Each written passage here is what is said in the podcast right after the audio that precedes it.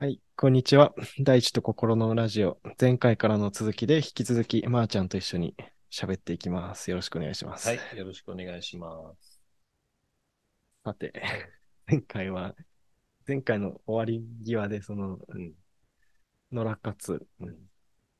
田畑や森での楽しい活動、はい、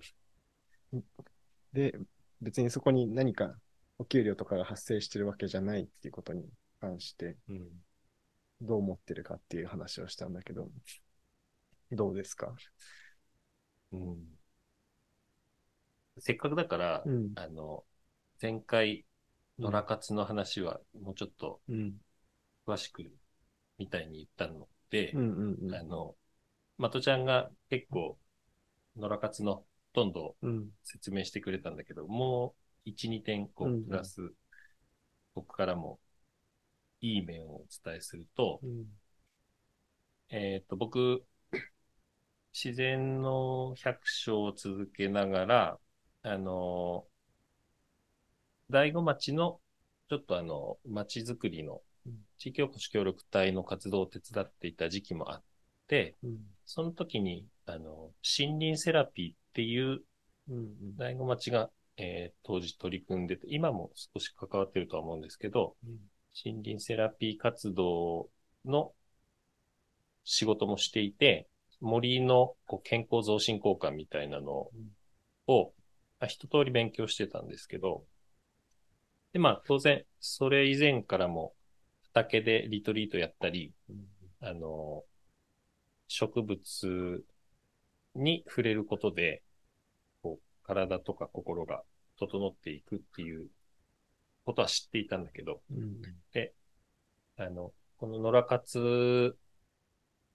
的な時間をこう、野良活ってなんて素敵だろうって考えてるときに、うん、こう大地に働きかけてすごく良くなる、うん、畑に、畑や田んぼに出たら農作物が育つ、うん、で、体の動きも探求できる、うん、あの想像力も、なんか、引き立てられる、ね。センスオブワンダー的なところがあるよね。うん、っていうのにプラスして、うん、あの、森での作業とか、畑での作業っていうことで植物に触れたり、うん、あの、そういう時間が、なんていうの、セラピー的な要素も同時に含んでいて、うん、確かに森の中で過ごしてるだけで、うん、あの、フィトンチッドと呼ばれる、あの、リラックス成分とかリフレッシュ成分があるあの森のこう成分をもう呼吸として吸ってたり、うんうんうん、森林セラピーってこう五感すべてにこう体を整える効果があるっていうあの整え方をこう教えてくれる要素がいっぱい含まれてるんですけど、だからもう立ってるだけ、呼吸してるだけ、動いてるだけ、うん、であの、どんどん、ね、アスファルトの上で、ただただ歩いているだけっていう時間では決して、こう、効果がない要素が森の中で時間を過ごすっていうだけで、体が整っていく。体がリフ、こう、リフレッシュしていくっていう要素もあるから、だからもう疲れるし、なんか、成果もあるし、なんか、いいこといっぱいある上に、自分の心も体も、なんか、整える、整ってるっていう自分の入り口をが開いてさえいれば、うん、あの、一日こうやって疲れた後も、うん、疲れとこう全く同時にこう、健康増進効果も一日中浴びていたっていうこともあるので、うんうん、もはや作業とか仕事じゃないだろ、これは、みたいな。っていうところから野良活っていうことなんですね。そう、そういうことなんです。そう。もはや作業ではない。そう。いいですね。で、うん、で、前回の続きまでいくと、うん、こう、そういう意味では僕たちこう切り取り方しちゃうと、うん、まあ、毎日野良活してる。まあ、野良活じゃない時もあるけど、うん、あの、週のうち何日間も、うん、あの自然と関わって何かしらこう、うん、アク、アクティビティを行っているんだけど、うん、それでこう、まあ、心の、こう、調、なんだ、いい調子、悪い調子っていうのは、こう、あるだろうから、うん、いつも、ハッピー、ハッピーっていうわけではないにしても、うん、あの、時間を過ごしていて、こんなにこう、なんだろう、僕っていう、命ある存在にとっては、めちゃくちゃ価値がある時間を過ごしまくっているが、現金収入は一切増えていないっていう、このところをちょっと話していきたいなと。で、ちょうどね、あの僕たち二人で、そのことを、あの本丸で話していこうみたいな企画も、そうだね。やっていますので。まあ、それがあの、まあ、前々回、翔子さんとの対話の中でも、ちらっとお話しした、ポスト資本主義合宿っていう企画名でやってるものなんです。そうだね。いや、なんか、別に今日これについて喋ろうとは思ってなかったけど、うん、その、野良活について喋ってた時の完全さを見ていった時に、うん、逆にそこに、なんていうか、経済性が全く関与してないことが浮き彫りになってきてしまって、うん、なんだろう。例えばこれをさ、凄腕コンサルタントみたいな人が聞いたらさ、なんかめ、どこ、どこにだってマネタイズできる要素があんのに、うん、なんでこいつらはしないんだろうな、みたいな。そうね。バカなんじゃないかな、みたいなのが、もしかしたらあるかもしれなく、うん。で、まあ、それもいいかもしれない。いいかもしれない。うんで、まあ実際僕もちょっとこういう暮らしを僕の今住んでる古民家に滞在してもらって、まあ、僕はヨガもやってるので、ヨガと、まあ、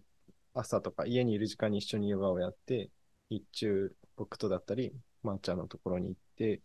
一緒に過ごすっていうような体験滞在みたいなサービスも一応今後サービスとしてやっていこうとは思ってるんですけど、そうだね。でもなんか浮き彫りになってきてしまいましたな。うん。うん、なんか、だから、マネタイズっていう言葉が、ねう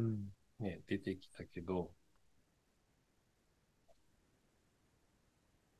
うーん、なんかポスト資本主義合宿っていう名前であるから、うん、資本主義のこう次を、が、あるんだとしたら、うん、それはどういうものだろうっていう、こう問いかけがきっと根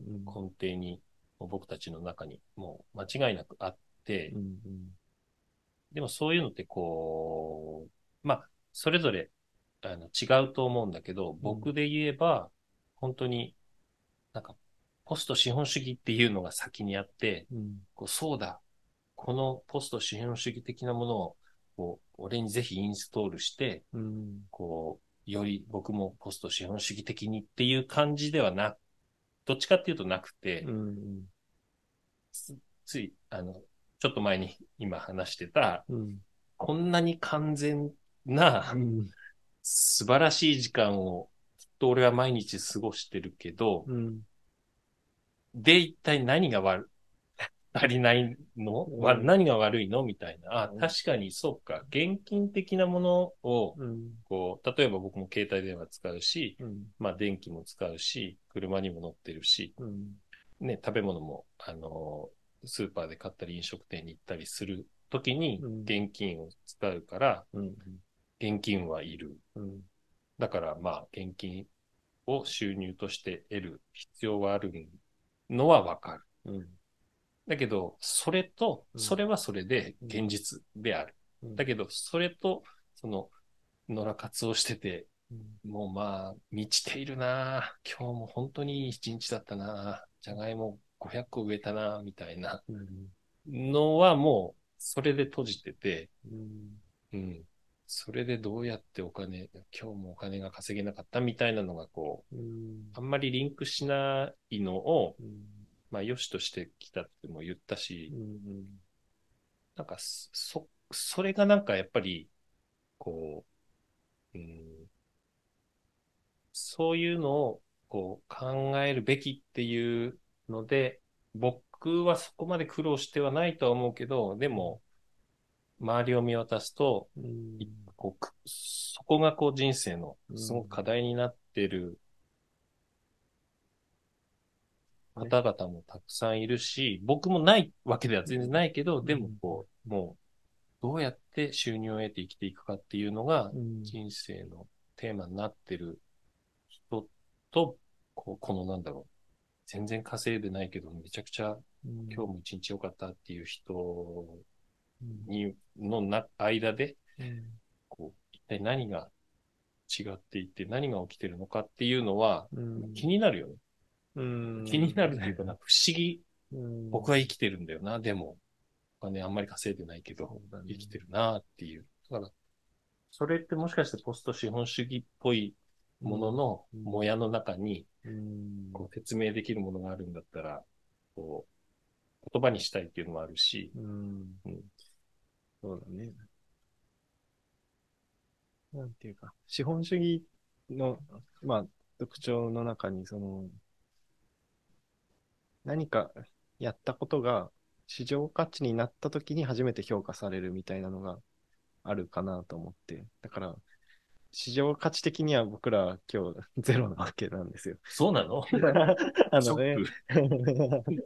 そうそうだと思うね。そうだね。まあその畜産を売ればとかはあるけど、うん、うーん、ただ例えばそれを生きていくためにまあ必要に応じて市場に変換していくことも多分できるんだよね。で、それはまあ今の資本主義の中での振る舞いであって、で、僕がちょっと思ってるのは、そうじゃないものも普通に今市場価値とされてるような形で価値として評価され、しかもそれによって生活が担保されるみたいなこともあるんじゃないかと。で、実際に、まあ僕らのレベルで言うと、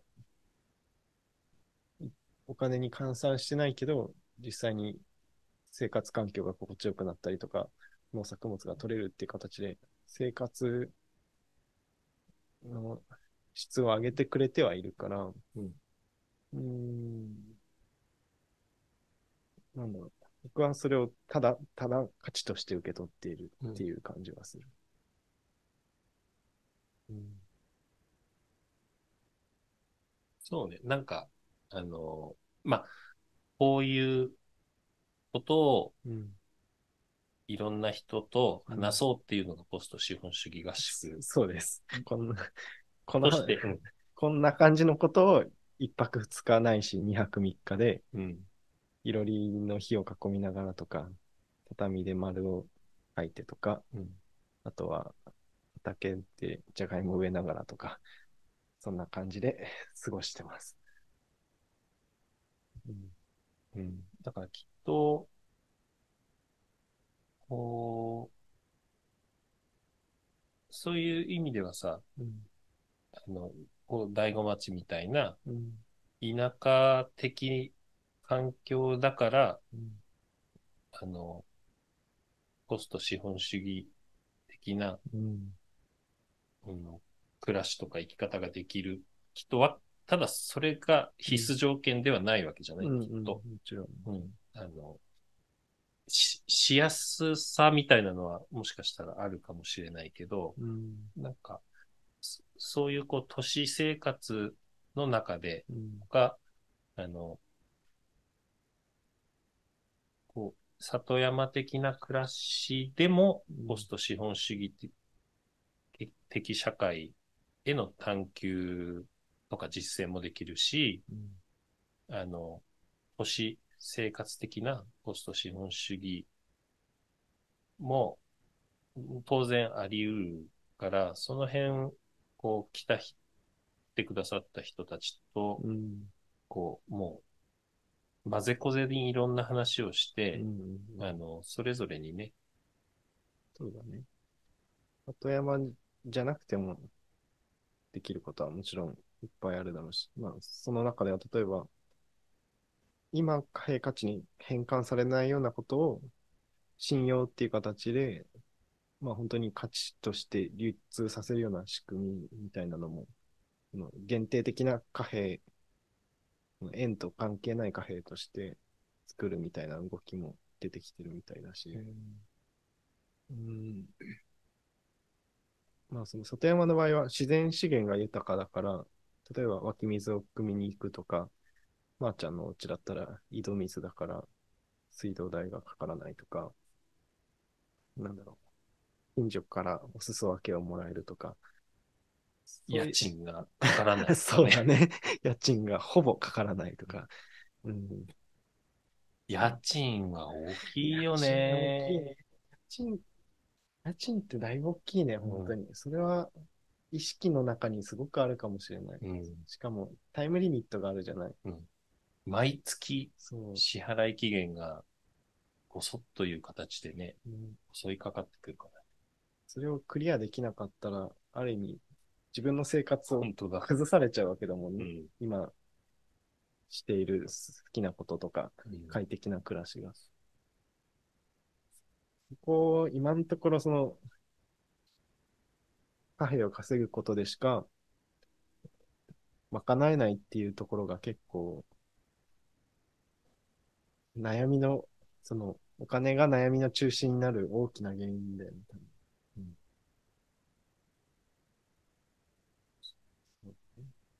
まあ、ポスト資本主義合宿では、うん、あのこう答えとかね、うん、こうじゃあ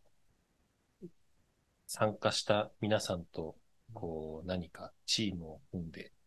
ポスト資本主義をどんどん構築していきましょうみたいな要素はき、そんな感じではきっとないんですけど、うんうん、あのだいいっかいさんがつに開催した時の、うん、こう、一番最後みんなで、うん、あの、何か持ち帰れるものをこう共有しようという時間の時に、あの言葉としては、マイポスト資本主義っていう言葉が出て、うん、それは本当に自分でできる、こう打倒資本主義とかじゃない、うん、あの、資本主義っていうことで自分のこう生きづらさにこう何かこう影響しているようなことがもし何かあったとしたら、資本主義的じゃないことでこう実践できることをちょっとずつやってみたら、なんか半歩でも一歩でも、なんかこういうルールでこの世の中資本主義的にこう生きていくっていうルールになってるので、みんなこれやりましょうっていうののこうちょっとした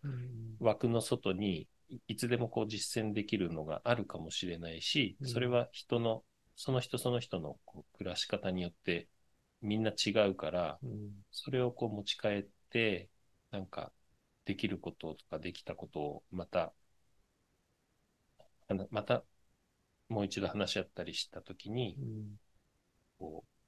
それはいいねとか、結構やれたら面白いねみたいなのがあるはずだっていうので、うん、そうだね、うん、まだにかいしか開催してない出来たてのイベントですが、うん、そうね、そのだいいっかいの終わり際に僕が感じ取ったのは、その何か今の主流的な社会のあり方の中で生きづらさを感じていて、ちょっと別のあり方がいいと思っているだとしたら、うん、あの自分なりの哲学でいいから、こういう理由でこっちの方がいいんだっていうのを自分の中で物語として持てると、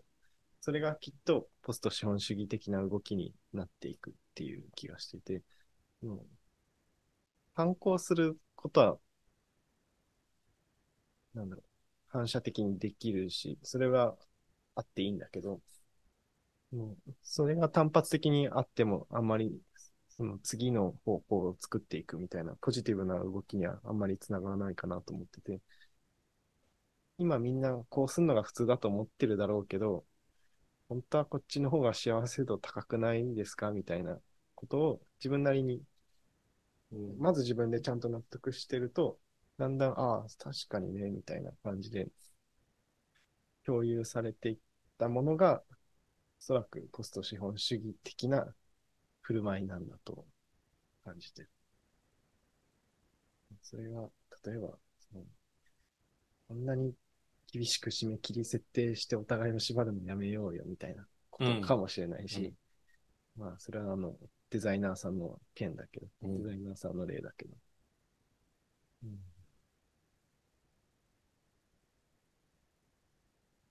うん、だからいろんな立場の方が来て、うん、こう、例えば僕なんかだと、もう、サラリーマン生活、まあ、ちょっとしかしてないし、うんね、企業経営とかもしてないから、個人事業主としてはやってるけど、うん、だからなんか、でも経営者でも、ポスト資本主義的な、うんうん、実践って、いろんなフェーズでできるかもしれないし、うん、そういうのをこう、なぜか畑作業してたら、うん、急にその人の中にインスピレーションが湧いてきたりとか、うん、あったらいいなとかも願いつつ、うんね、いろんな人と話したいなっていう気持ちはあるかな。う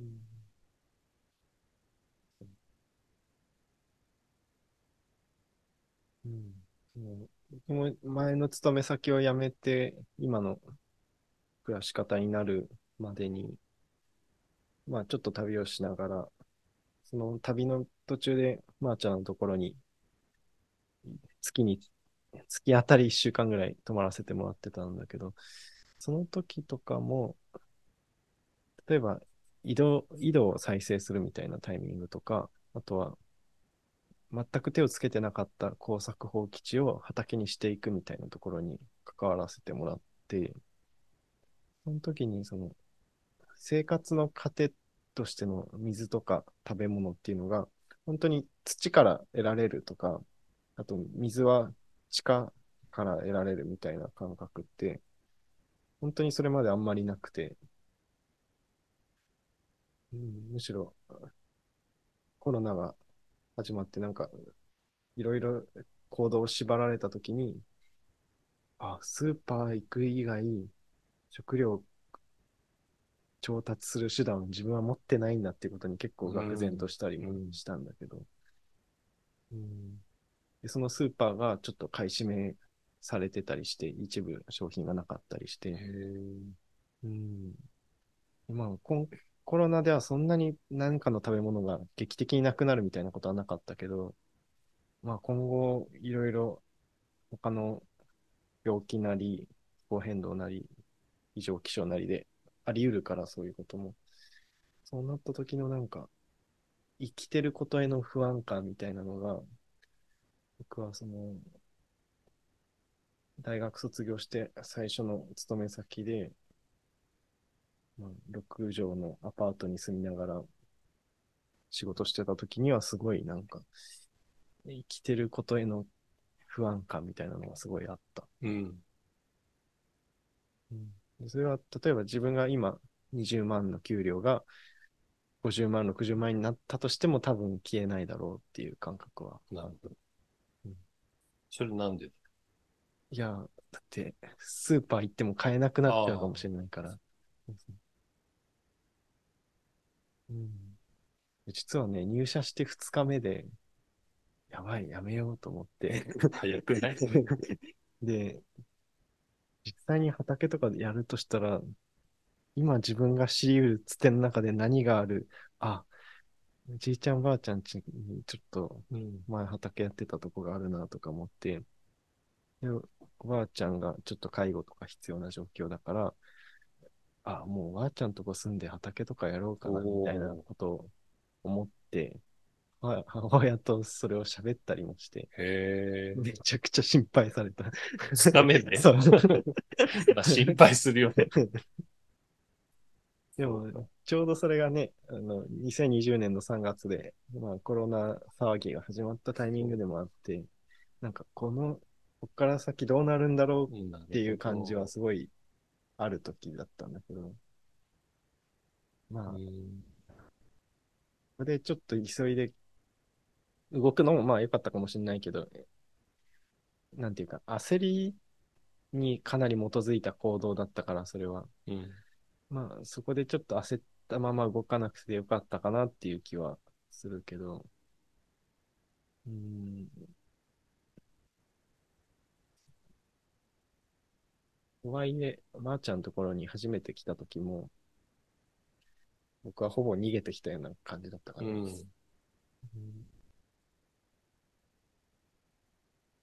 なんか、うん、逃げてきたっていうよりも、うん、何かを追いかけてきたっていう印象があったけど、ね。なるほど。ああ、そっか、うん、その時どう見えてたかはあんま聞いたことなかった、そういえば。うん、追いかけてきた。そう、何か、うん、まあ、きっと、職場で暮らす、うんうん、暮らしの中で、うんうん、こう、うーん、なんていうの、逃げてきたっていうよりかは、うん、こう、これじゃない何かが僕には必要なんだけれども、うん、それは何だろう、探す、探したいみたいな雰囲気を醸していたけど、うんうん、いや、まさにそうです。そうそう、ほんとそう。うん。うん、そうだね。その時は、まあ、自分の中では、自然と人間の付き合い方を探る旅と思って旅してて、うん、そのヒントをもらえそうなところを、うん、まーちゃんのところを含め、まあ、九州に行ったりとか、千葉に行ったりとか、いろいろしたんだけど。うん。うんうん、そっか。まあ、ね、資本主義っていう言葉が別に、こう、うん、何かを脅迫しているわけではきっとないとは思うけど、うん、でも、多くの人がさ、うん、まあ僕も勤めてた時そうだったし、まとちゃんもそうだったと思うのは、うん、こう、な、何かち、な、本当に、これでいいのかなとか、うん、この暮らししたいのかなとか、うん、なんで俺こうやって金稼いでんだろうとか、まあいろんな、こう、もやもやの時に、うん、うん、あの、どこかしら、何かしらかの声として、うん、そうしないと、お金を稼いで暮らしていけないから、うんうん、そこをもやもやしたまま、うんうん、こういう社会、こういう現実を生きていくんです。現代人としての私たちはっていう、うん、こう、言葉を自分の中にこう、下ろしてきて、はい、明日も会社行かなきゃっていうのを、うん、続けていくと思うんだよね。うんうん、あの、迷いがない人はちょっと置いといたとしても。その時に、こう、きっと、本当はこう、そのモヤモヤを追いかけて、うん、あの、なんだろう、な、な、なんだろうっていう行動を、うんうん、なんだろう、現実にアクションを起こすことも本当はできるんだよね。うん、そうだね、うん。そこになぜ脅迫的とも言えるような、うん、なんかこう、こうじゃないとダメだからなみたいなのがあるかっていうのも、ちょっと気にかかるな、そういう気がしますね。うん、それってやっぱり自分が今生きてる社会のフレームについての探求だから、その中身についてではないというか、中身っていうのは例えば、その中でどう今の仕事をうまくやるか、はい、どうやって仕事できる人になるかっていうので、うん、あ、そういうアドバイスいっぱい聞く。聞くよね。で、その、そういう悩みあるよ、わかるよって上司が、そうだね、うん。そんな時はな、みたいな、うんうんうん、そういう話聞くな。そうそうそうそう、うん、で、いちねんはん、一年さん、よんかげつ勤めたんだけど、うん、その、どうやったらうまく仕事できるかなっていうモードにいたのにかげつぐらいで、うん、それはね、いちねんさんかげつのうち、多分いちねんが過ぎたぐらい、丸いちねん経ったぐらいの時に、あ、やっとちょっと仕事に集中できるようになったのかも、みたいなタイミングだったんだけど、うん、やっぱりね、それでもね、ある本読んじゃって、ああ、やっぱりなんかおかしいわって思って、すぐ戻っちゃった。なるほど。にかげつで、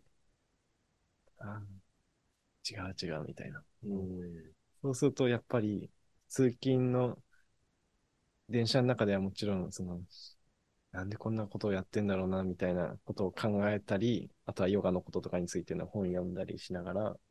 通勤してて、最寄り駅に着いた本当に残りごふんでやっと仕事モードに入るみたいな。うん